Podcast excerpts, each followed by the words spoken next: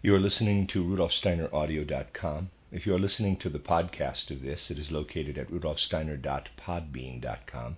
Please consider becoming a patron. As well, there are two publishing houses, steinerbooks.org in America and rudolfsteinerpress.com in England, who are the sole publishers of Steiner into English and have given me permission to do these recordings. Please consider patronizing them as well. This is a reading of uh, Collected Works number 266, the first of three volumes, entitled From the Esoteric School. This first one is the Esoteric Lessons from 1904 to 1909 by Rudolf Steiner, translated by James H. Hindes. And this is the second, the 19th section of this entire book. There's one more after this. And these are the esoteric lessons. This first esoteric lesson is from Dusseldorf, April 19th, 1909. Record A is a manuscript from Matilda Scholl and Anonymous. And record B are notes from Unknown. Record A. When entering the school, esoteric pupils have to fulfill only one condition, namely this that they apply their reason, their intellect entirely to what flows to them as teaching. That they ask themselves when listening to the teacher, quote, Is it reasonable for me to walk this path? It is absolutely necessary that they recognize and understand with their reason, with their understanding, what is given to them. This is absolutely necessary so that the esoteric work we have to do has the proper effects.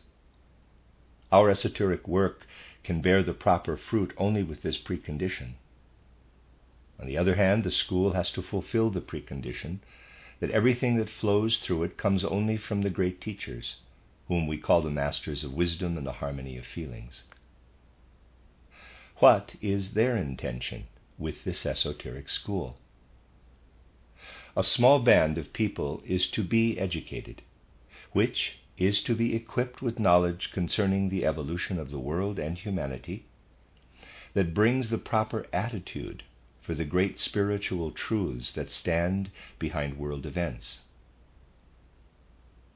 These people are then to pour these truths back into the evolution of humanity for its furtherance. How is it that just now this spiritual movement has come into being? That is based on important processes in the spiritual worlds, for everything on earth is only a reflection of them. We have seen that great spiritual hierarchies carry out the commands of the Godhead and guide the destinies of humankind. Eight hundred years before the Christian era, it was necessary from one side to send hindering forces into evolution in order to prepare the mystery of Golgotha. The legions of a leader who was called Mammon in esotericism were set loose for this purpose. They darkened more and more the consciousness of humans concerning their connection with God. People lost ancient clairvoyance as the science and philosophy of the West blossomed ancient Eastern philosophy still had its origin in the old clairvoyance, while Greek philosophy grew entirely out of the material world.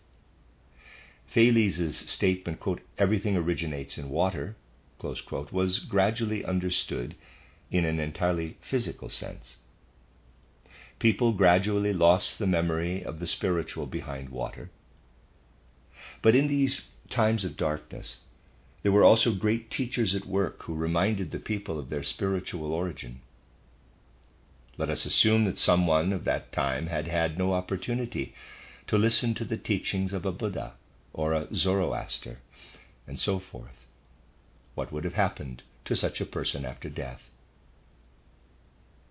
You know that the life between two incarnations is subject to change, just as is a life in the physical realm in history.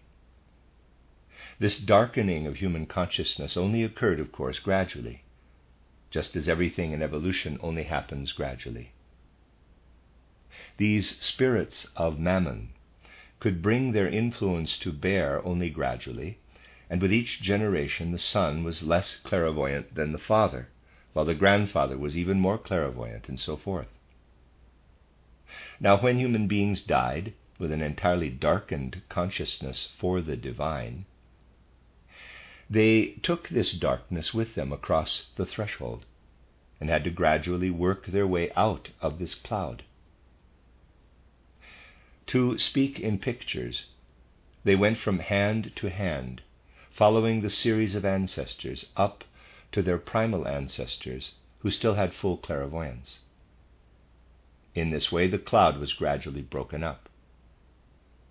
Of course, this required much time, and it could happen that someone could no longer meet his or her primal ancestor because the ancestor had meanwhile reincarnated, and then he or she had to return immature to a new incarnation. This path was called the father path, in quotes, or Pitriyana in Eastern wisdom. Those, however, who took up the wisdom of a Zoroaster, a Buddha, who followed a great teacher, were received on the other side, taken by the hand of their teacher, who shortened for them the Pitriyana, broke up the cloud, and led them to their divine origin. This path in Eastern wisdom was called Devayana, path of God. The light of the mystery of Golgotha shone into the time of the greatest darkness. Esoteric pupils know, or should know, that in the moment that blood flowed from his wounds, Christ began his journey into spiritual world, that he appeared in Devachan. That was the spiritual reflection above of the physical events below. What the mystery of Golgotha brought to humankind is still present, but an understanding of it can only gradually light up in human souls. Indeed, not even today can it appear in general. At the time of the mystery of Golgotha, the guiding power in the destinies of humans was taken over by Oriphiel out of the hands of Michael. Oriphiel is one of the leaders whom the legions of Mammon serve, and who has to put up obstacles and hindrances to evolution. Michael took over from Gabriel, who returned in the 16th century and took over the regency anew after further archangels followed upon Oriphiel. Gabriel oversees the guidance of human births. Therefore, he is the one who, for example, announced the birth of John the Baptist and the Christ. In the 16th century, he prepared through selection of births a human brain in such a way that an organ was formed within it, which, to be sure, the techniques of materialistic science cannot discover, which, however, allows the present day brain to appear very different from that of a person from the 13th or 14th century, for example. For a clairvoyant, since the 16th century, the human brain has clearly perceptibly changed to the end that humans learn to gradually understand Christianity in its entire significance. We have seen that in the 4th or 5th centuries, until the 14th century, copies of the etheric and astral bodies of Christ were bestowed upon personalities who in this way kept the spirit of true Christianity alive. Augustine, who received an imprint of the etheric body, after many errors, arrived at mystical knowledge that has many similarities with our theosophical teachings. The sevenfold division of the human being, for example, was a fact known to him, even if he had other names for it. All these people, with the gift of an astral body or etheric body, were notable for their deep humility, because they were conscious of the fact that the great truths that they proclaimed came to them as enlightenment, as grace, that they could not understand with their I capital. When such cosmic events occur, as for example the gift of an etheric or astral body from Christ, then they are usually accompanied by phenomena of nature, which we are inclined to understand as accidents but are deeply connected with the spiritual events. To mention just one example, Thomas Aquinas, as a small child, received an astral body of Christ when a bolt of lightning struck. It killed his little sister, who was lying in a cradle in the same room, but it made the boy's astral body elastic in order to receive the lofty astral body of Christ. Through the preparation of the human being by Gabriel in the 16th century to develop a new organ in the forebrain, it has become possible that in the last third of the 19th century, after Gabriel passed the regency on to Michael, what we call theosophy could flow from the great masters of wisdom and harmony of feelings, in order gradually to bring close to humanity the significance of the mystery of Golgotha in all its effects. When humans pass through the portal of death today, then they, every individual, can find their great master, who allows himself to be found by every human being living in the physical realm. End of Record A. Record B. In the first, until the third millennium before Christ, humankind had a dim clairvoyance that nevertheless increasingly darkened as day consciousness became brighter. Clairvoyance diminished by degrees, and the descendant became constantly less clairvoyant than the ancestor. If humans died who had heard nothing of the teachings of Zoroaster, Hermes, or Buddha, their clairvoyant consciousness in the spiritual world was as if enveloped by a black cloud, and they had to walk the so called Pitriyana, father path. They had to pass from hand to hand of their ancestors, who took over the leadership until they came to the one who was the most clairvoyant. The judges of the dead in ancient exoteric Egyptian teachings are nothing more than ancestors. Now it could happen that the departed no longer even met such an ancestor, because the ancestor was already reincarnated. For this reason, such a person had to reincarnate immaturely.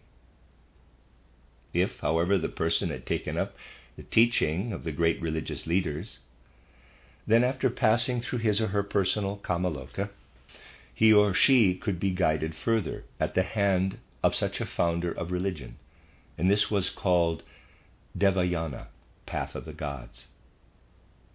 Until approximately 600 years after Christ, the great teachers of the Church, for example Augustine, could regard the Christian truths only as a gift of grace. This is connected with the fact that they received copies of the etheric body of Jesus of Nazareth, interwoven into their own etheric body. Their brain was not yet so far developed that they could understand this teaching with their intellect. Later, these teachers received copies of the astral body of Jesus of Nazareth, interwoven into their astral body. Francis of Assisi had such an astral body. A process such as this, interweaving, is also always connected with outer phenomena of nature. As the little Thomas Aquinas lay in the crib, and next to him his little sister, lightning struck. It killed the little sister. But the bolt of lightning made Thomas's astral body flexible for receiving the copy of the astral body of Jesus of Nazareth. Before the appearance of Christ, Michael was the archangel who had to carry out the commands of Yahweh. Oriphiel took over from him. Oriphiel, who conducted the regency at the time of Christ. At that time, the deepest darkness lay over humankind, because Mammon and his legions were working especially powerfully in that age. Several other archangels followed, and in the 16th century, the regency of the spirit Gabriel began. He has to prepare in a seed like way what should manifest later. He is the guide of birth. For this reason, Gabriel is also the proclaimer of the birth of John the Baptist and Jesus of Nazareth. Under his regency, the forebrain was changed so that people could now understand the truths of Christianity with their intellect. In November 1879, something significant happened in the astral world. It was the victory of the archangel Michael over the god Mammon and his legions.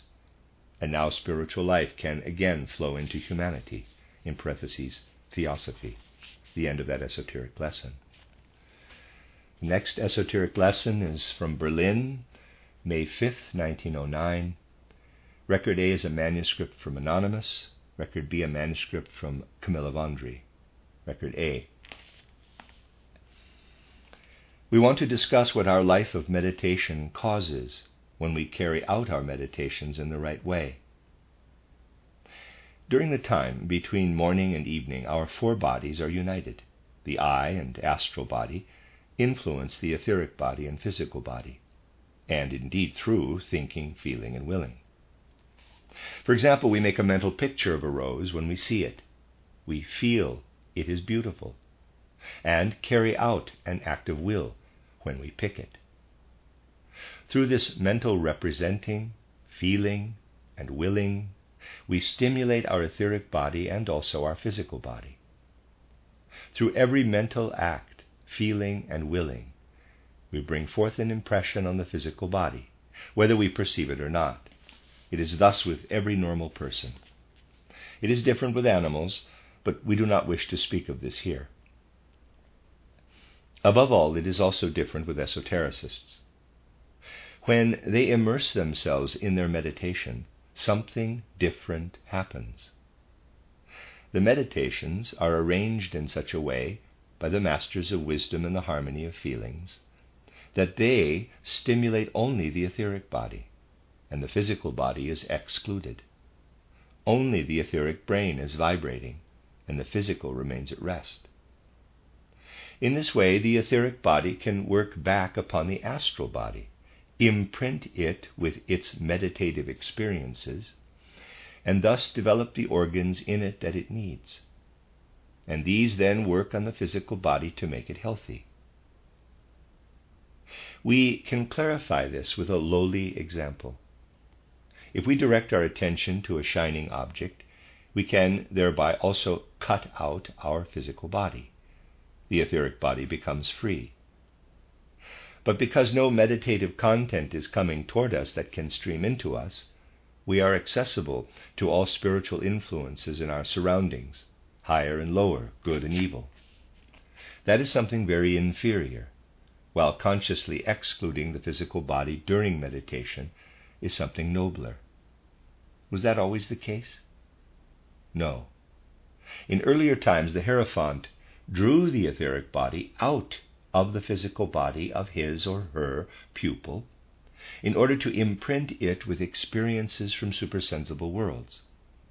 In all degrees, from the simplest trance up to the three and a half day sleep of death, it was always the Hierophant who arranged everything in the consciousness of the pupil, while today the pupil, him or herself, and with consciousness, pulls out the etheric body, lifts it up, and lets the teaching of the Master stream in. Why is this the case? Here we must remember that spiritual beings of various levels, during various ages, direct the destiny of the earth. From approximately the 15th century onward, the direction lay in the hands of that being whom we call the Archangel Gabriel. He had the task of correctly directing the births on earth, so that gradually, among humans, an organ was developed that is found in the frontal cavity above the root of the nose. It is not directly physically perceptible. However, if a corpse of today and a corpse from the 13th century, for example, were compared, differences in the structure and the windings of the brain would be found at the location mentioned. This organ was gradually prepared by the Archangel Gabriel in humans, so that they would be in a position to receive the message of Michael, who took over the regency from him in 1879. Michael will imprint the message of theosophy into the human being by means of this new organ. Indeed, not directly, but in such a way that he lets his wisdom stream into the etheric bodies of humans through the Great White Lodge. From there, humans must send it consciously into the organ for this wisdom, and then allow it to work in the etheric body. Gabriel worked during his last regency upon humans in the time from conception and birth. The human brain was different earlier. It always received, so to speak, fresh impulses. It no longer receives these. Instead of them, it has the new organ, which humans must develop out of their own initiative. What happens with those who do not do this, who do not want to receive the message of the Archangel Michael? Those who make themselves receptive to it are ready to work in the right way on the evolution of the earth and humanity. And esotericists should place this high, ideal goal before their soul in all modesty, but also with determination, and become constantly more conscious of their lofty task involving great responsibility. The others who do not use their organ thereby cause it to dry up, because every organ that is not used degenerates. They thereby avoid the work that they are supposed to do. This work will nevertheless be done. The archangel Michael will see to it, but in a different way than would have happened through humans. Always, when a human being avoids work, the spiritual world is calling upon him or her to accomplish it. When the earth transitions into its Jupiter condition, the task that was set for it in this period of evolution must be done. We want to unroll the great future picture that is presented when the earth is ripe for the Jupiter condition. Through the people who have genuinely worked it, excuse me, through the people who have genu- genuinely worked, it will, in part, be entirely spiritualized, and these people will live in a wonderful paradise. However, through the people who have let their organ dry up, part of the earth will also be hardened, like a small kernel, so to speak, shrunk together. And the people who live on it will not perceive the others. The others will not be present for them. They will not be mature enough to enter the Jupiter condition, and for this reason will be carried over into the womb of spiritual beings. And it will be shown with them how difficult it is not to have kept pace with evolution humans, have only this earth period to educate themselves to freedom and by means of it to love. And for this work we should obtain strength in our meditations. Sooner or later, indeed through our meditation, we will get to know the spiritual world that surrounds us. However, we should bear in mind that it should happen with a proper attitude, not out of curiosity, which we like to call inquisitiveness, but rather in order to help humanity with progress to freedom and love. The end of Record A. Record B. Through the Archangel Gabriel, since the 15th century, an organ was prepared in the time between conception and birth, in the forepart of the head, that makes it possible for people of the present time to receive influences from the spiritual world. This organ has been prepared, but we must activate it ourselves. When we do this, then the following process happens. Through meditation, etc., the etheric part of the head is driven out, just as in hypnosis. Then this etheric part is granted the influence of Michael. And when we return the etheric body, works into the astral body. In this way, the healing forces of the exercise then flow again back into the physical body. That's the end of that esoteric lesson. The next esoteric lesson was given in Berlin on May 27, 1909, manuscript from Eugenie Bredow. As time passed, before Christ came to the earth and became a human being, such a great darkness had entered that even the masters in physical life no longer had that bright knowledge of the supersensible worlds that they had possessed earlier. Only very gradually did a brightening occur after Christ entered into flesh. This is the reason why, among the initiated, contemporaries of Christ Jesus, for example, in the Gospels, knowledge of the significance of the event of Golgotha was not found. Even a great initiate, to whom in his Egyptian incarnation almost nothing of the spiritual truths that had been revealed to humans was hidden, could not clearly remember this. Knowledge is always first revealed to humanity from above, from higher beings, through its great initiates, and also through their pupils. Then the initiates must pass on these revelations as teaching. To come to knowledge without what has already been revealed first being given to him or her as a teaching, that is entirely impossible for anyone. For this reason, in esoteric schools, the pupils have constantly been taught what they can turn into knowledge.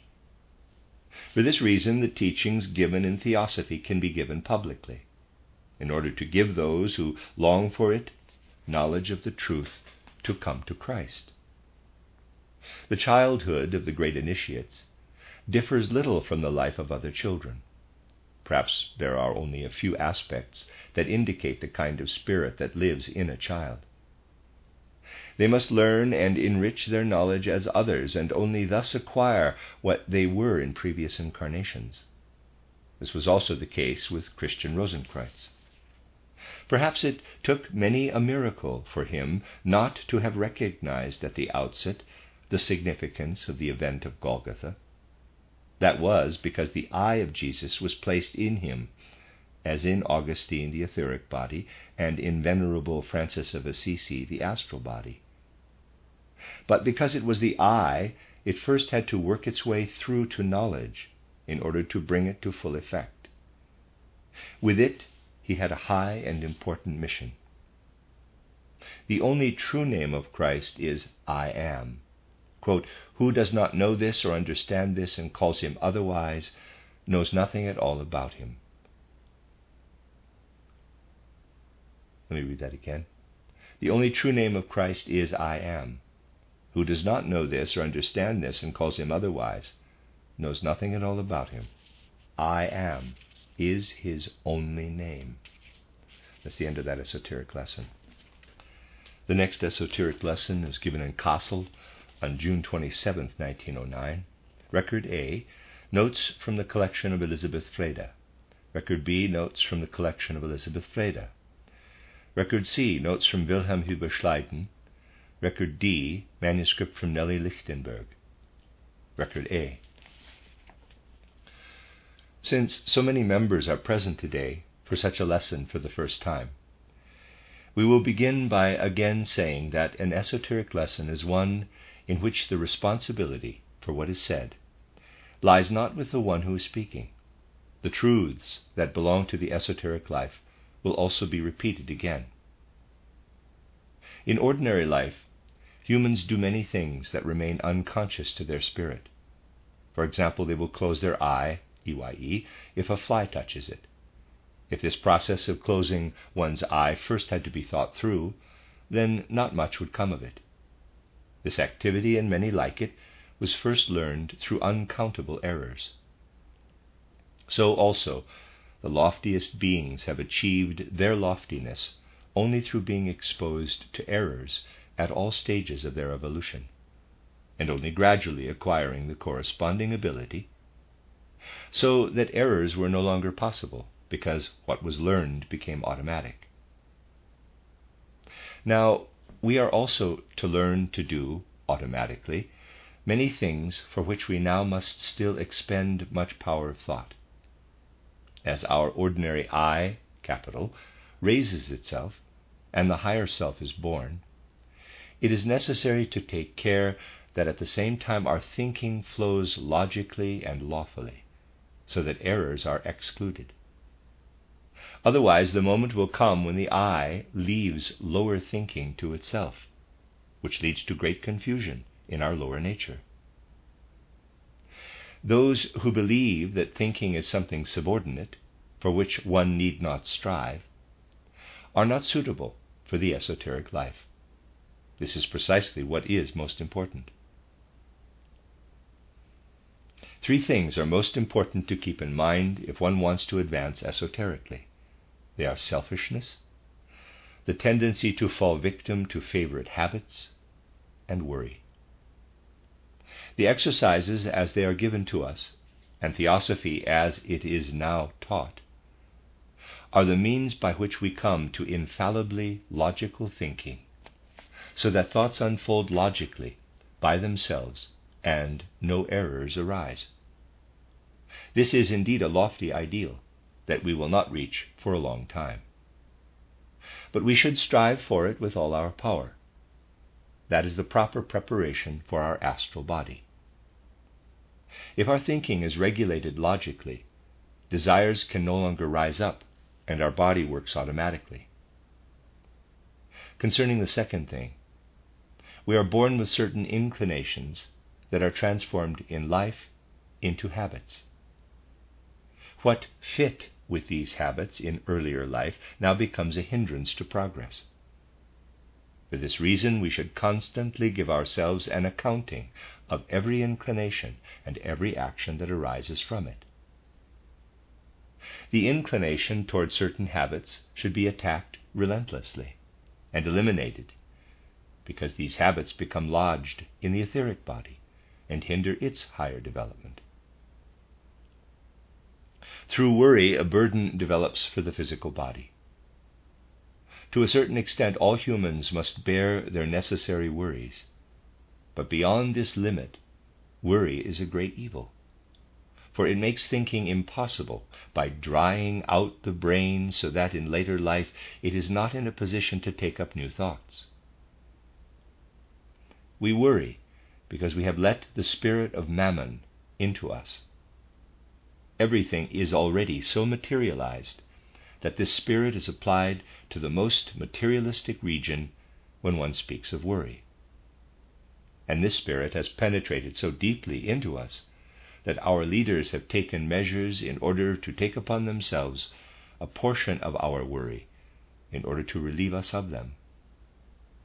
The greatest model is Christ, who is recognized by everyone as the man of pain, the Savior, upon whom we can unload our cares. Those who want this and want to live in Christ can unload their worries and make their physical bodies strong and healthy so that their soul will also be healthy. The end of Record A. Record B. Today we want to stress three points in particular for the esoteric life selfishness, being caught in cherished habits, worries. Selfishness is fought through logical thinking. We involuntarily close our eyes at the approach of a fly. This has become possible for us through a long period of learning. The spirits of movement have woven it into us. What we do involuntarily is always correct and wise. What we do voluntarily is subject to error. Even the spirits of movement first had to learn. They made many, many mistakes before movements such as closing the eyes and the like became involuntary, involuntary in us, and before these movements could be carried out with such wisdom. Such movements are entirely independent of our personal feeling, from our wishes and so forth. Our thinking must also become like that. The proper thought sequences must line up one after another entirely by themselves. Our thoughts must not come forth for selfish reasons, for egotistical purposes. They must follow one another, one after another, in pure logic. We learn logical thinking from theosophical teachings. We develop this logic within us by having these thoughts placed before us, the mighty facts, all of which can be understood with the intellect, even if one cannot see them and research them oneself. And we attempt to grasp them with our thinking. In this way, we are distracted from the thought sequences that are grouped around our own small lower I and directed to great encompassing ideas. Thus, we work on our astral body. Habits that can be entirely appropriate in one life must be eliminated in another. Habits are anchored in the etheric body. All actions must become conscious. Our actions must not be caused by tradition, not by relationships to family, to country, not by certain classes and situations, but rather we should undertake every action out of our very own initiative. Thus we work on our etheric body. We are embedded in the physical world through our physical body. The more we feel connected with it, the more we are cut off from the spiritual world. We should not fall prey to worry. Certainly, we must keep up with everything that is our duty here. We must succeed with respect to other people. But we should not be swallowed up by worry. We must not, quote, die into matter, It is difficult here to maintain the proper balance. How much should we worry about daily life, and how and when should we feel ourselves to be above it? Here we can only do what is right with correct knowledge of the Christ principle. When we allow Christ to be born in us, when we die not into matter, but in Christ, then we have grasped what is right, the good, the true. In this way, we are working on the physical body. The end of Record B. Record C. Selfishness is fought by thinking objectively as unconsciously as our eye closes when something flies against it, that is how impersonally our thinking should proceed. Our thought process must be ruled not by our wishes, but rather by the facts of experience and pure logic. Cosmology presents us with such impersonal facts. Our I is filled with great all encompassing ideas. In our actions, we should not allow ourselves to be guided by the connections in our etheric body, family, race. The more we feel connected to the earthly world through worries, the more we are cut off from the spiritual world. We must do our duty and make our way with respect to other people. But through worry, we die into matter. We should be moderate, not be swallowed up by worry but rather die in Christ. End of record C, record D excerpt. There is a certain substance in which worries live, and there are individualities of a highly developed kind who take upon themselves humanity's substance of worry. In esotericism, they are called Soter, S O T E R. The greatest Soter, called the man of sorrow, is the Christ. And it is not without reason that he says, quote, all your worries cast upon him. If people understand these words correctly, then they must know that all their worries, beyond a certain point, they must hand over to Christ, so that they themselves can move forward in the right way. And that's the end of that esoteric lesson. The next esoteric lesson was given in Kassel on July 4th, 1909. Record A stenographic notes from Franz Seiler, Record B, manuscript from Nelly Lichtenberg, Record C, notes from Wilhelm Hübbe-Schleiden, Record A. Number one. Dr. Steiner introduced the lesson by saying that within the Theosophical Society there are not two antagonistic directions of esoteric training opposing one another. He stressed that frequently Excuse me, he stressed that frequently. However, this rumor always appears again, and statements are spread, as if to say that such opposition between the two schools of esoteric life in the Theosophical Society actually existed. This hostility is therefore thoroughly denied. The objective state of affairs is this that at the Congress in Munich, the relationship of Annie Besant's school and that of Dr. Steiner experienced a change, inasmuch as Dr. Steiner, the former leader of the esoteric school, is no longer subordinate, but was coordinated. The subordination was transformed into cooperation. For this reason, these two schools now exist alongside one another, support one another reciprocally, but are far from battling one another. Number two, concerning the exercises, how they must be carried out, with earnestness and endurance and punctuality. What is their intention? They are intended to awaken the forces that are asleep in the human being. Where do these forces lie? In the astral body, etheric body, physical body. Concerning the value and significance of symbols, symbols are pictures of processes and relationships in the spiritual world. When we use them on ourselves, we are transferring processes and conditions of the spiritual world into our own being. Symbols are thus to be applied in such a way that we make them real within us during our exercises, that we take them into our being. Number three, concerning the I capital. In earlier times, the human I still lived somewhat outside the physical body. In Atlantean times, that was the case. Even today, there are still very individual people whose I is not entirely drawn into the physical body. At that time, humans, clairvoyant, but they could not themselves distinguish themselves from outer things, they flowed together with them. In Atlantean times, evolution led to this I being laid into the physical body. The point is between the eyebrows. Number four. Now, from here, the I is to work into the spiritual world again. This also happens in the course of evolution. At first, humans transform a part of their astral body.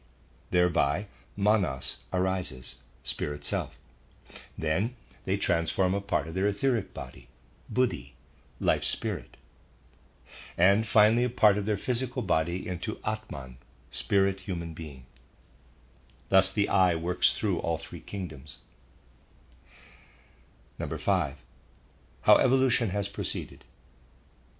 After the initiates had already been prepared on Atlantis, the best were chosen at the time of the destruction of the Atlantean continent in order to serve as a core in the formation of a new race. They were led to Asia, into the Gobi Desert, and were educated there with what was necessary to make them into progenitors of the fifth race post Atlantean humanity. But they were still very similar to the Atlanteans with respect to their view of the world and the outer world. They did not yet distinguish the outer world very much from their own world. They still flowed together with the outer world. They still lived more with the gods. Only later did the distinction appear and their first distinction was to see the outer world as Maya, as mere appearance. They distinguished between good and evil, Ahura Mazda and Ahriman. Then it continued through the Chaldean, Egyptian, Babylonian age, then into the Greco Roman age, up, into, up into our time.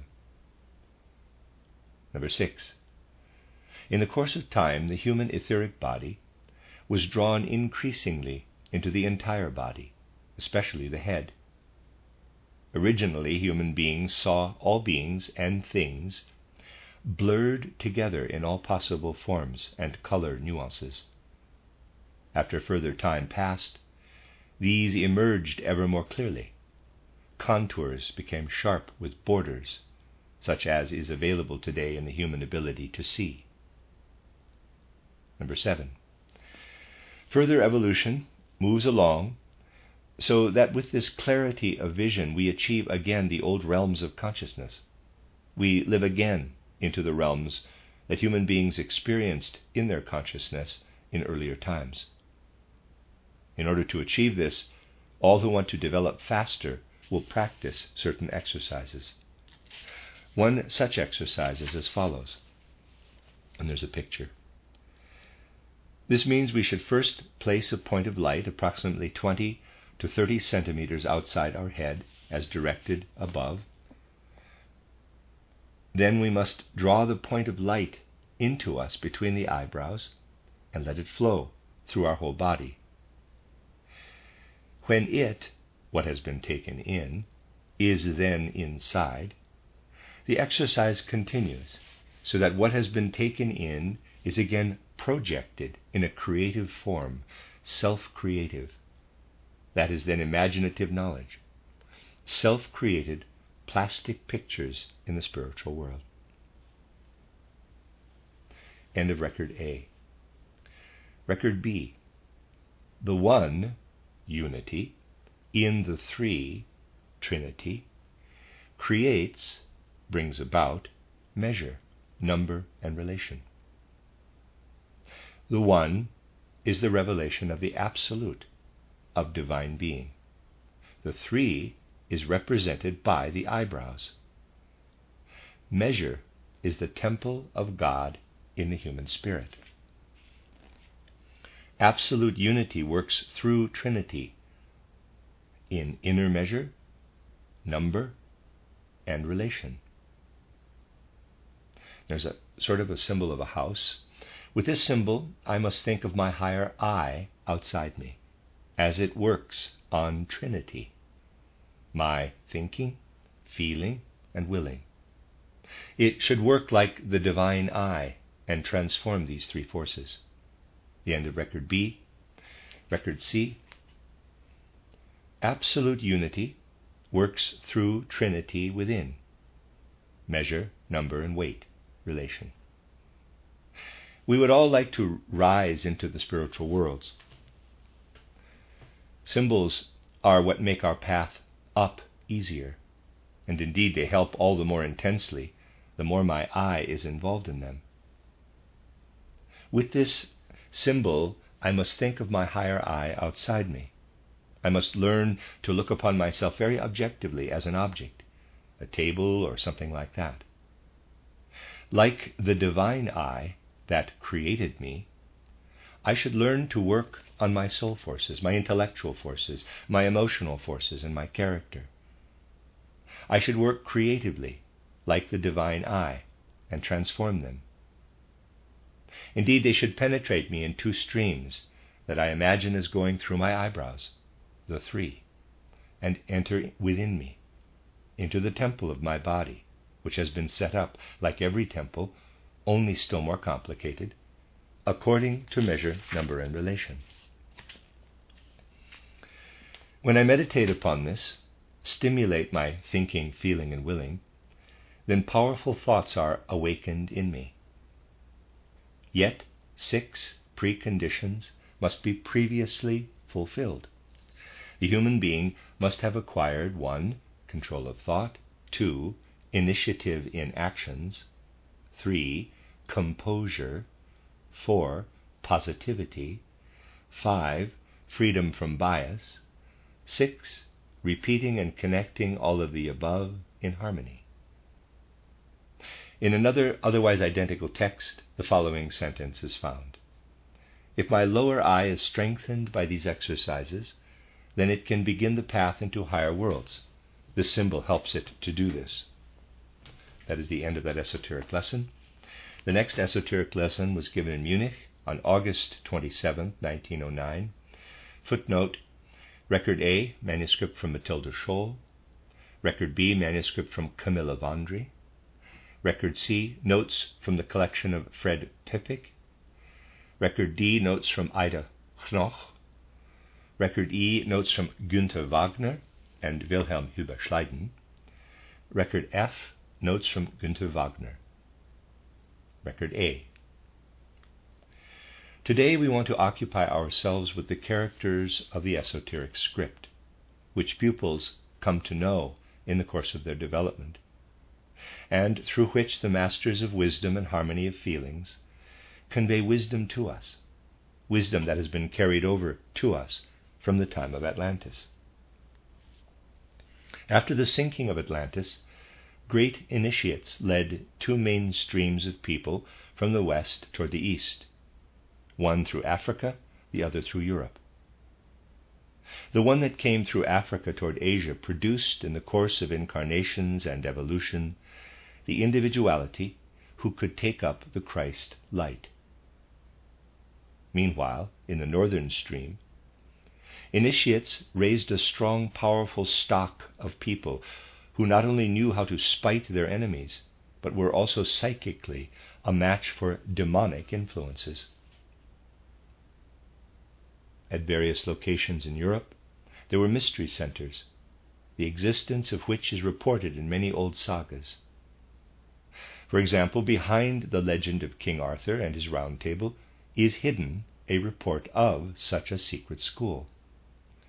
King Arthur was a high initiate who made known the wisdom of the mysteries to his pupils.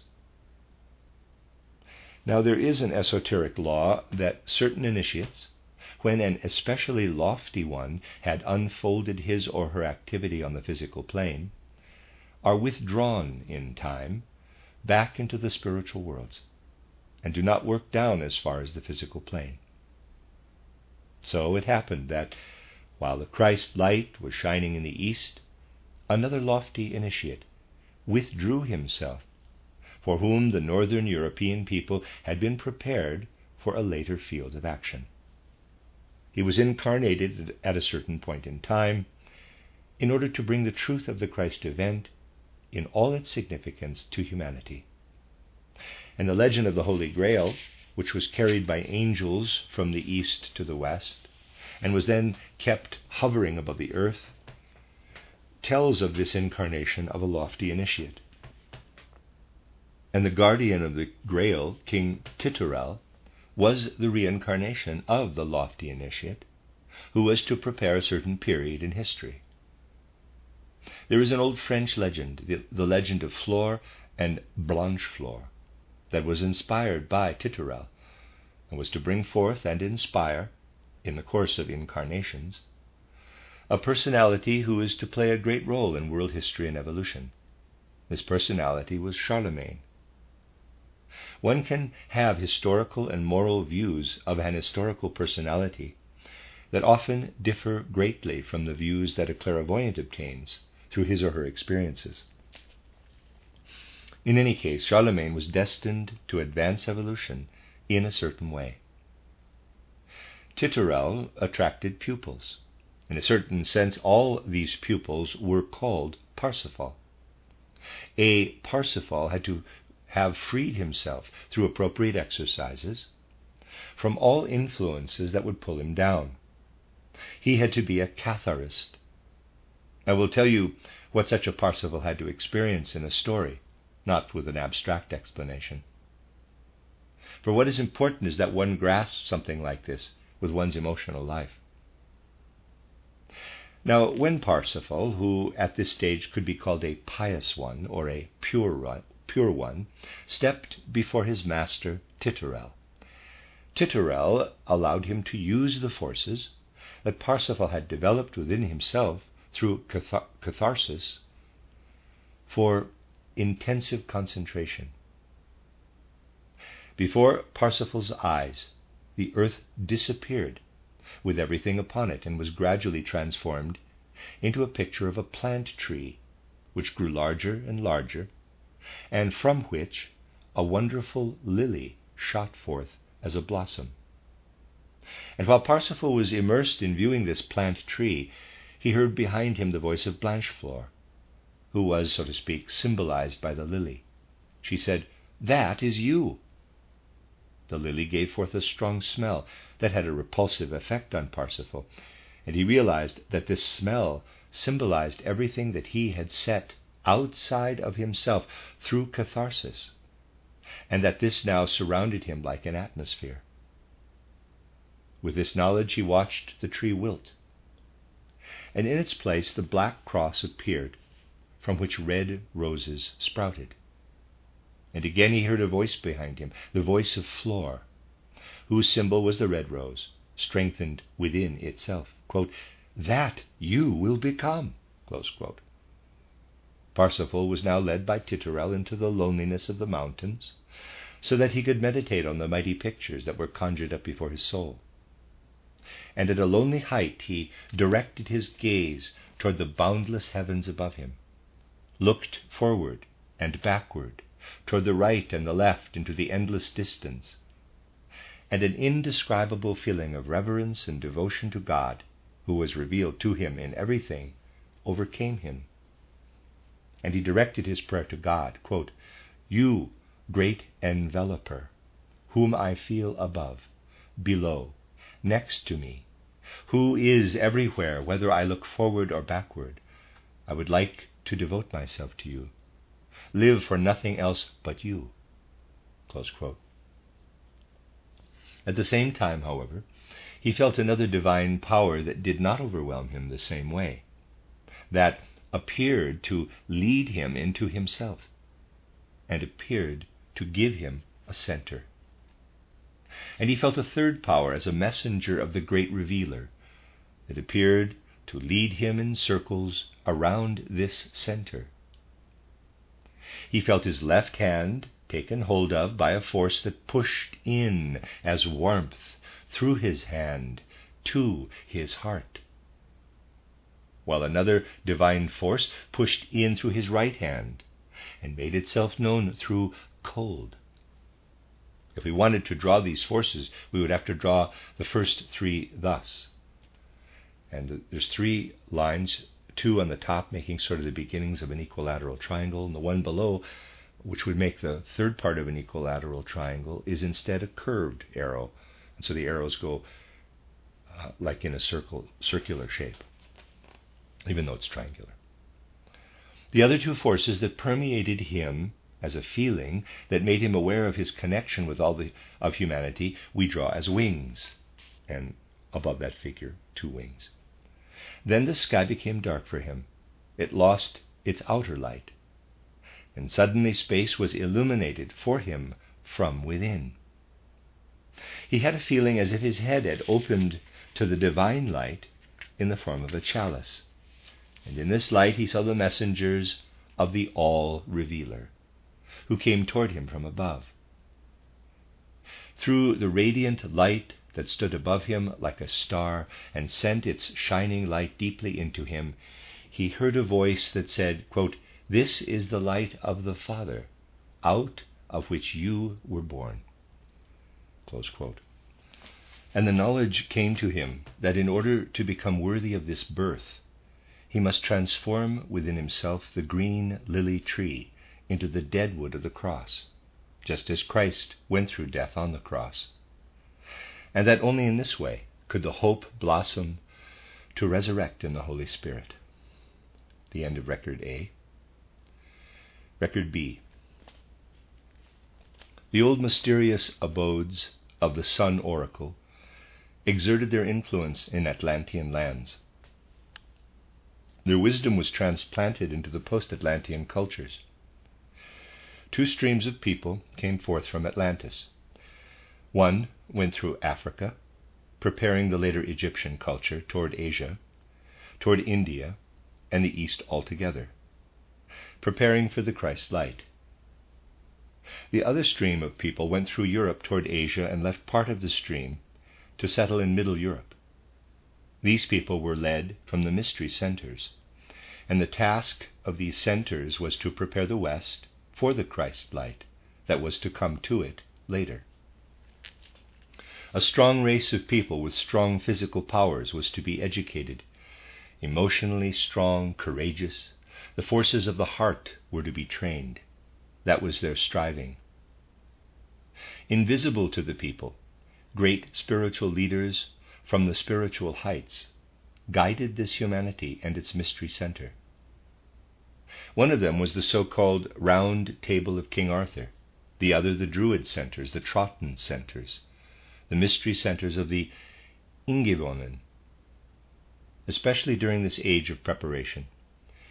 There was a great spiritual individuality working from the spiritual world into Europe and its mystery centers. Readers aside, Ingäwonen, excuse me, Ingäwonen, I'm going to spell that, it's I N G A umlaut W O N E N, Ingäwonen. Okay, end of readers aside. He was called Titurel. For his instruments, Titurel used the spiritual or secular leaders of humanity. and we can understand their work only in this light. These facts are indicated in sagas and myths. The saga of the Holy Grail says that the cup with the collected blood of Golgotha was brought by angels to Europe. Titurel received this cup. He kept it hovering above the countries of Europe, and only after centuries did Titurel descend with it from spiritual heights down to the earth and found the mystery center of the Holy Grail on the mountain of salvation, Mont Salvat. He could only do that after several people were mature enough to receive the secret of the Grail. Everyone mature enough for this initiation was called Parsifal. Charlemagne, who came from the east, he was the reincarnation of a lofty Indian adept, was an instrument of the spiritual individuality symbolized by the name Titurel. Flore and, and Blanchefleur called Rose and Lily, are called the parents of Charlemagne in a spiritual sense. They were at work presiding over this mystery. A Parsifal had purified his soul of all earthly wishes and self seeking through long meditations and concentration. He was a Catharist and came as such to King Titurel. By exerting all the power that he had acquired through long exercises, he managed to bring forth his higher I. He stood over and against himself. First, he had to sacrifice his intellect. Then he experienced what is written down in the following esoteric script. He saw his physical being as a symbol. The entire physical world also disappeared for him. In its place, he saw a great sprouting figure of a plant tree as large as the entire earth. And he saw a great white lily on top of it growing up out of the tree of life. And a voice behind him, the voice of Blanchefleur, said, That is you. And he saw his soul cleansed of passions and desires. The lily was magnificent, to be sure, and perfectly formed, but it was surrounded by an odorifer- odoriferous atmosphere that caused Parsifal pain. He discovered that this aroma was everything that he had shed during his catharsis, that he had set outside himself. This now surrounded him. He learned that he must take all that back into himself, that he must transform this painful smell of the lily. He must transform it into the pure, holy fragrance of the rose. Then the symbolism disappeared. It got dark. And after a while, in the darkness, a second symbol arose for Parsifal a black cross entwined with roses. The tree of life was transformed into the black wood of the cross, and the sprouting, fragrant roses arising on it because of the absolute devotion of the lily to this tree. And Flore's voice spoke behind him Thus you should become. The smell of the lily had disappeared. The red roses had absorbed it. Parsifal, however, saw that this purification alone was not enough, that he must nail his lower self on the black cross and conform to the life of Christ. He must take it into himself so that the red roses would blossom. After this, Parsifal went to a place of solitude, and day and night let these symbols work within him. With time, these symbols paled, yet the effects of their power remained and worked in him the same way as the forces in a seed cause it to germinate and shoot forth. In the deep solitude in which he stood, he looked around. He looked forward and backward, up and down, right and left. And he felt the great unity in everything. He felt the great enveloper, the all encompassing one and he felt how the all encompassing one sends him forces from all sides. And he experienced himself as a point, as the middle point, the center of these forces. He felt that this point within himself would be part of the great enveloper. And he then felt from the one side a stream that flowed through him, and pushed him to be dissolved entirely in the Godhead, in these forces of the enveloper. But from the other side, a force came that wanted to lead him to keep his self. And a third force was added that united the two streams and brought it about that the two paths that led apart went together into a circle. One is a power that extends into us, to which we must learn to devote ourselves entirely, a power that we also apply, though unconsciously, when we concentrate on an object. In contemplation, we must find this power.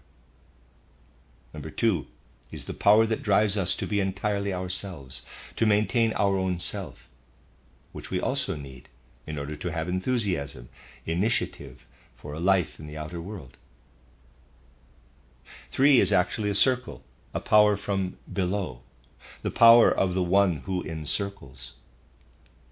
This power drives us to see all the joyful and sad experiences of life as existing around us, not in us. We recognize in it the power that works in the cosmos. It works in such a way that it also propels the celestial bodies around us, which also work upon us from the cosmos outside us. This circle line is usually drawn as a third straight line. If we come to know this power, then we can look upon what life brings us in joy and sorrow with composure. We know that everything arises from necessity. This is the driving force of the law of karma. Parsifal had achieved these three powers. He devoted himself to them. Then, from left and right there came to him, so to speak, supports under his arms, something like warm and cold wings. From the left he felt a supporting power that flowed into his left side, warmth created by spiritual fire. And from the right a power that was cool, bringing coolness. Then, in the region of the larynx, he experienced currents from both sides.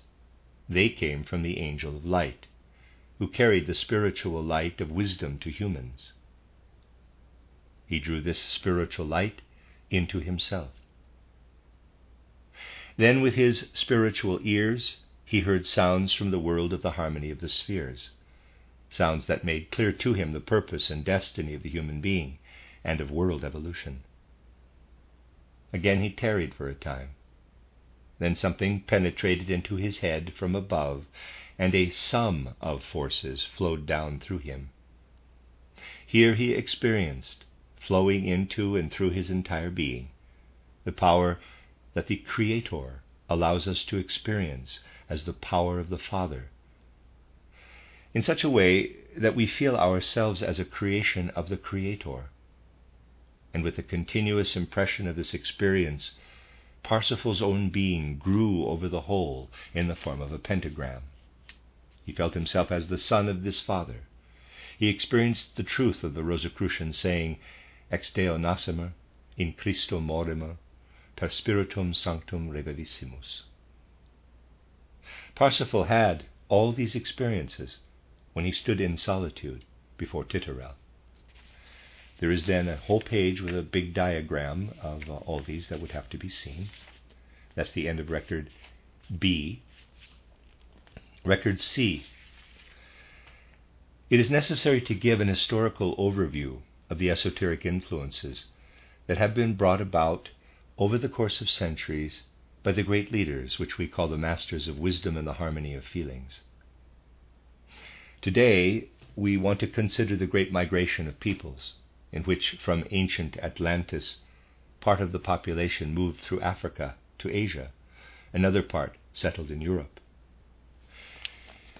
In one region of Europe, in the west, a group of this migration remained behind under a leader of whom we find a weak echo in history King Arthur and his Round Table. At that time, Europe had to be entirely prepared for his later development, and special individuals were chosen for this purpose in order to organize the people so that they would be suitable for this later development. This was the first mystery school in Europe. Then came the age of Christ Jesus in the East. What ordinary history has to say about the moral and intellectual significance of these people is usually entirely wrong in light of esoteric facts. There are, so to speak, inspirers in the spiritual world for such leading individualities, excuse me, for such leading individuals. Among them are two spiritual beings, whose names are only weakly conveyed in history as Flore and Blancheflore. Blancheflore or Lily Blossom, while the former is called Flore or Rose Blossom. These inspired, among others, Charlemagne. During the age of the mystery of Golgotha, a lofty individuality was withdrawn into higher worlds in order to bide his time, waiting until the time was ripe for his special work. He remained away for centuries, and finally he came back as King Titurel, to whom the Holy Grail was entrusted, the cup that had been brought by angels from Golgotha to the west. Every pupil of Titurel can bear the name Parsifal, for it is a group name. The story of one such Parsifal shall be told. A Parsifal had purified his soul of all earthly wishes and selfishness through long meditations and concentration. He was a Catharist and stood pious, excuse me, and stood pious and pure before his master Titurel, who told him that all the forces that Parsifal had acquired through his long years of meditation and concentration were now to be used to fulfill himself. First, he had to sacrifice his intellect. In setting out to do this, Parsifal strove with all the power he had acquired through long exercises. He succeeded in lifting up his higher I. He stood over and against himself. Then he experienced what is written in the following esoteric script. Parsifal saw his being as in a symbol. Before his eyes, his physical surroundings disappeared and were transformed into the picture of a plant tree as big as the earth. It was full of rising fluids, and a wonderful lily as its blossoms sprouted above. While Parsifal was immersed in beholding it, he heard behind him the voice of Blancheflore, who was symbolized in the lily, saying, That is you. The lily was glorious and perfectly formed, but it sent forth a strong aroma that had a repulsive effect on Parsifal. And it was clear to him that this aroma symbolized everything he had set outside himself through catharsis, and that it now surrounded him like an atmosphere. From this he understood that the lower elements that he had set aside were not destroyed, but rather were in the atmosphere around the lily. He learned that he must take all that back into himself in order to transform this aroma from the lily. With this knowledge, he watched the tree wither. The symbol disappeared, and it got dark. After some time, another symbol arose out of the darkness for Parsifal a black cross entwined with red roses. The tree, transformed into the black wood of the cross and the fragrant roses, was created by the sacrifice of the life of the white lily. And behind Parsifal, the voice of Flore, whose symbol was the strong red roses, spoke, That you will become. The aroma had disappeared, the roses had absorbed it. Parsifal saw that purification was not enough. He saw that he had to nail his lower self onto the black cross in order for the roses to blossom. Parsifal was sent into a place of solitude so he could meditate on the powerful pictures that had been conjured up before his soul. Day and night he let the symbols work within him. Gradually the pictures paled, yet the effects of the forces remained, and worked in him like the power that germinates a seed.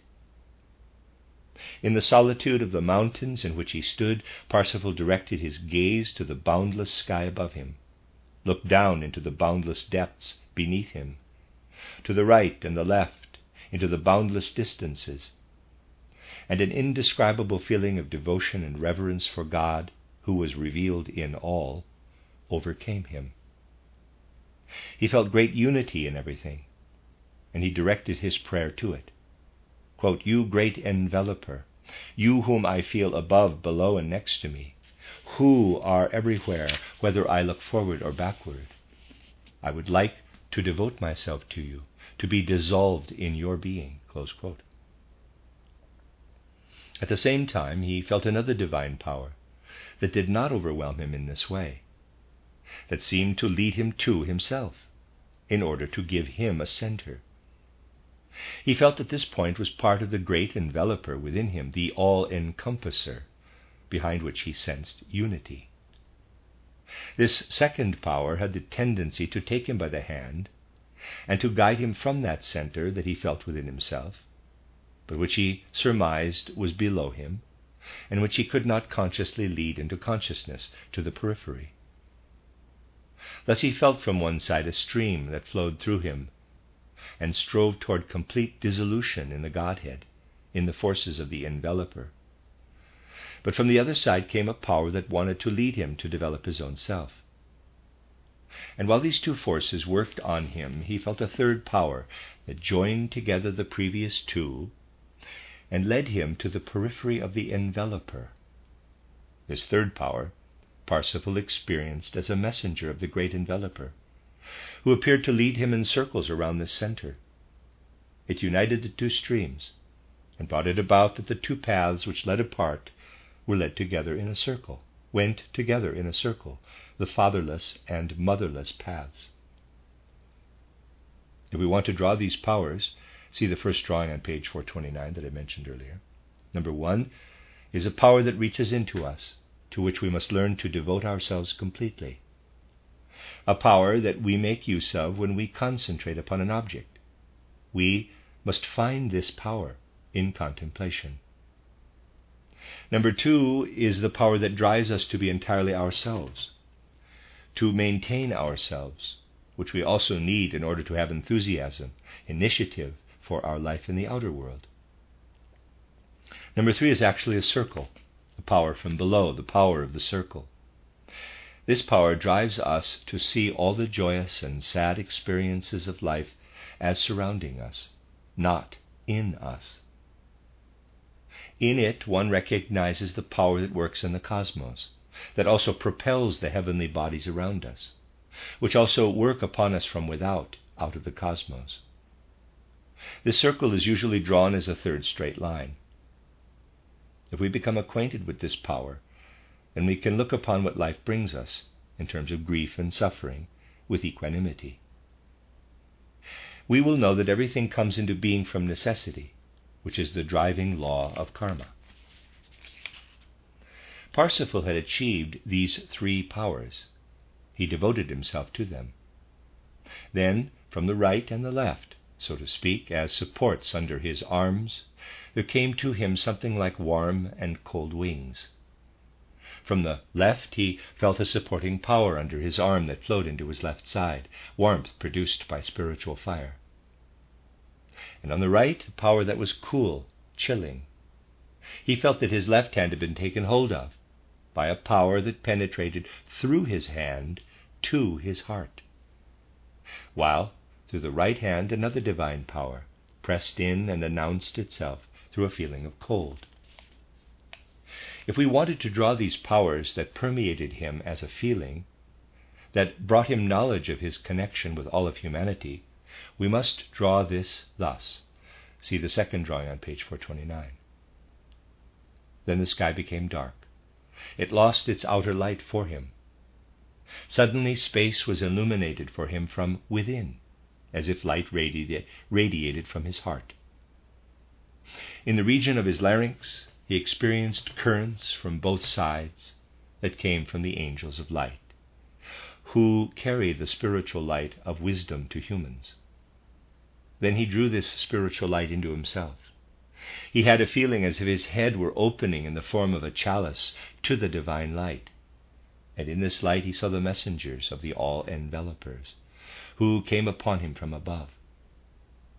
From the widths of space he felt a radiation that flowed together in a point. From there it branched out and flowed through him as light that transformed the wisdom into a living power. This was revealed to him thus as if two small wings would grow on him.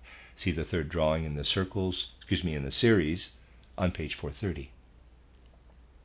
Then Parsifal heard in the stillness which he would never have dared to break with a thought or sound, sounds ascending the harmony of the spheres. With spiritual ears, he heard sounds that made clear to him the purpose and destiny of the human being and world evolution. He experienced there the power of the Father, the Creator, pouring into his whole being, the power that allows us to feel ourselves as creations of the Creator. And he heard a voice that said to him, This is the light of the Father, out of which you are born. And he came to know that in order to become worthy of this birth, he must transform the green lily tree within himself into the black cross, from which the roses sprout. That he must lift himself onto the world cross, as Christ went through death on the same. And that in this way the hope could blossom for him to resurrect in the Holy Grail. He experienced the truth of the Rosicrucian verse, Ex Deo nascimur, in Christo morimur, per spiritum sanctum reviviscimus. He felt himself as the Son of the Father, and with the constant impression of this experience, Parsifal's own being arose for him through it all in the form of a pentagram. And the rest of this is a bunch of diagrams. End of record C. Record D. This and the next esoteric lesson are only to be understood together. The leading spirits of the mysteries of all times came to Atlantis. From Atlantis, some groups of people moved to Africa, others to Europe and Asia. And along the way, mystery schools were founded. A lofty spiritual individuality worked in the European mysteries, who was then withdrawn for a long time from all activity. The Round Table of King Arthur is to be understood as such a mystery school.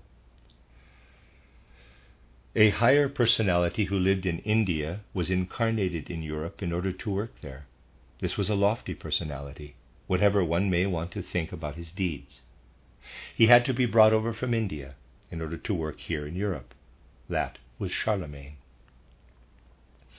At a very specific time, that lofty spiritual being who had had to be withdrawn from all activity, could again work on earth. He was incarnated in a figure called Titurel in the saga. The grail into which the blood of Christ was gathered was brought by angels to Europe and there held, hovering above Europe. A pupil of Titurel's, Parsifal, had made himself completely pure and pious through every possible kind of exercise. All who strive for this ideal must make themselves into a pure and pious personality. One must give oneself in devotion, however. One can only give something if one has something. The sacrifice of the intellect is spoken of. Who has no intellect cannot sacrifice it. First, we must form an intellect. We must develop it to the highest possible height. Only then can we sacrifice it. There are two beings who work from the divine into the earthly Flore and Blanche Blanchefleur, the white lily and the red rose. And as Parsifal was thus prepared, he experienced in himself that he was, so to speak, divided, so that he saw how he stood over and against himself. And his higher self was as a shooting, sprouting tree, from which life flooded forth.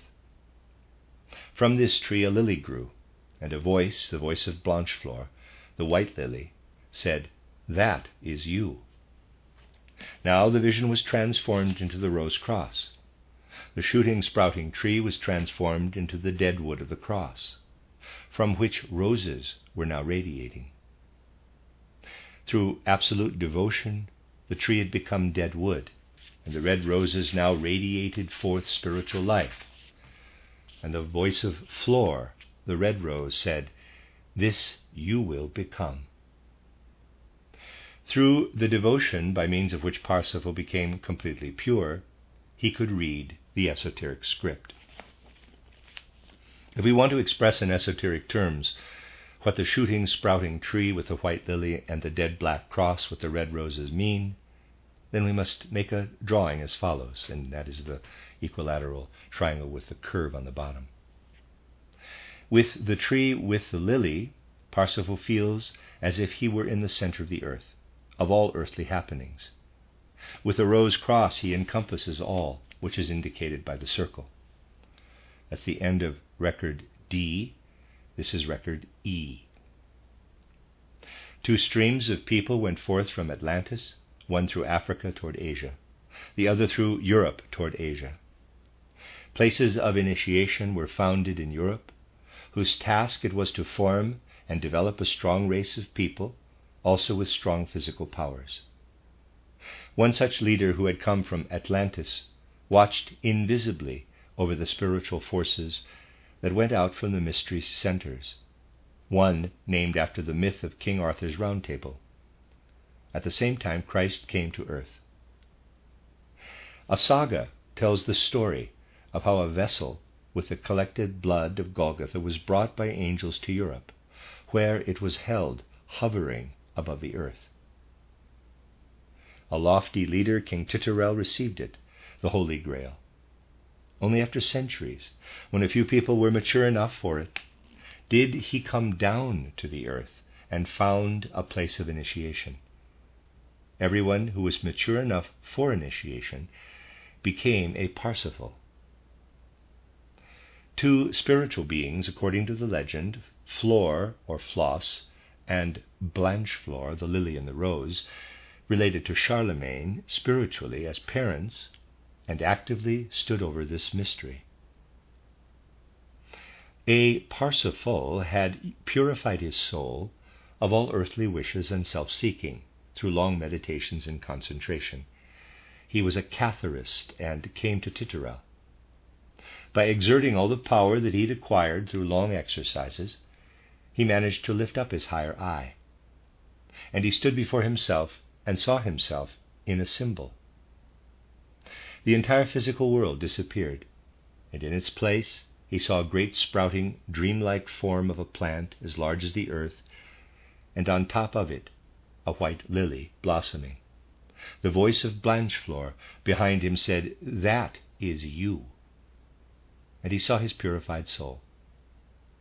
But the lily was surrounded by an atmosphere of smell that came from it. Parsifal did not like it. This was the wishes and desires that he had shed through his purification. The symbol disappeared, it got dark, and in the darkness arose the second symbol, a black cross entwined with red roses. And the voice of Flore spoke behind him. Thus you will become the smell had disappeared, the flower had absorbed it, and it had become a red rose. And Parsifal saw that purification was not enough, that he must nail his lower self on the black cross and live according to the life of Christ, so that the red roses could blossom. After this, Parsifal went into solitude and let the symbols work within him day and night. With time, the symbols grew pale, but a seed had sprung from them. In his solitude, he looked around, he looked forward and backward, above and below, to the right and to the left, and he felt a great unity, the great veiler. He felt strong currents flowing into him from all sides, and he felt them working together toward a point within, and that this point, point is part of the great veiler. From one side, he felt a current that flowed through him and pushed him to be dissolved entirely in the Godhead. From the other side came a power that wanted to lead him to maintain himself. A third power that united the other two, so to speak, brought it about that the two paths that led apart went together in a circle. From the left, he felt a supporting force under his arm that flowed into his left side, producing warmth, spiritual fire. From the right, a similar force, a chilling force that restored harmony. Then he experienced the spiritual light which he absorbed into himself. Then he heard harmonies of the spheres. And finally, something forced itself into his head and flowed through him with a sum of forces that united in a center and flowed down. And he realized the truth. From God we are born. In Christ we must die. And in the Holy Spirit, we have the hope to resurrect again. The end of record E. And record F here, and also the end of this section, and there'll be one last section of the book. Record F, parenthesis, other notes, which also contain a report of the next lesson from August 30th, 1909, close parenthesis. A Parsifal, through teachings from Titurel, a lofty initiate, had the experience of a white lily that grew out of the sprouting earth. That is you. And a rose cross. That you should become. In the solitude afterward, the vision above came to him. Number one equals a power that extends into us, to which we devote ourselves entirely, that also fills us when we concentrate on an object. Number two equals another power that drives us to be entirely ourselves. Number three equals actually a circle that drives us to see all joyous and sad experiences around us, not in us. The force that also drives the celestial bodies around us, which then from without influences us. This circle is usually drawn as a third straight line, and the triangle is, so to speak, the driving necessity. If we devote ourselves to it, then from the left and the right, so to speak, warm and cold wings support us under our arms. It is enthusiasm that carries us. Then currents come to us approximately in the region of the throat from the angels of light who bring us wisdom. Then we hear, so to speak, with spiritual ears, the purpose and the destiny of our actions and of the whole. If we wanted to draw it, we would draw curved lines and see the following diagram. And finally, something from above penetrates us that allows the Creator to appear to us, that allows us to experience Him, so that we feel and see ourselves as creatures not only know ourselves as such. A pentagram grows in us above the whole of it with an ongoing impression of this experience. The double drawing is also for the next esoteric lesson of August 30th, 1909, and there's a picture. That is the end of that esoteric lesson and the end of this penultimate section of the book.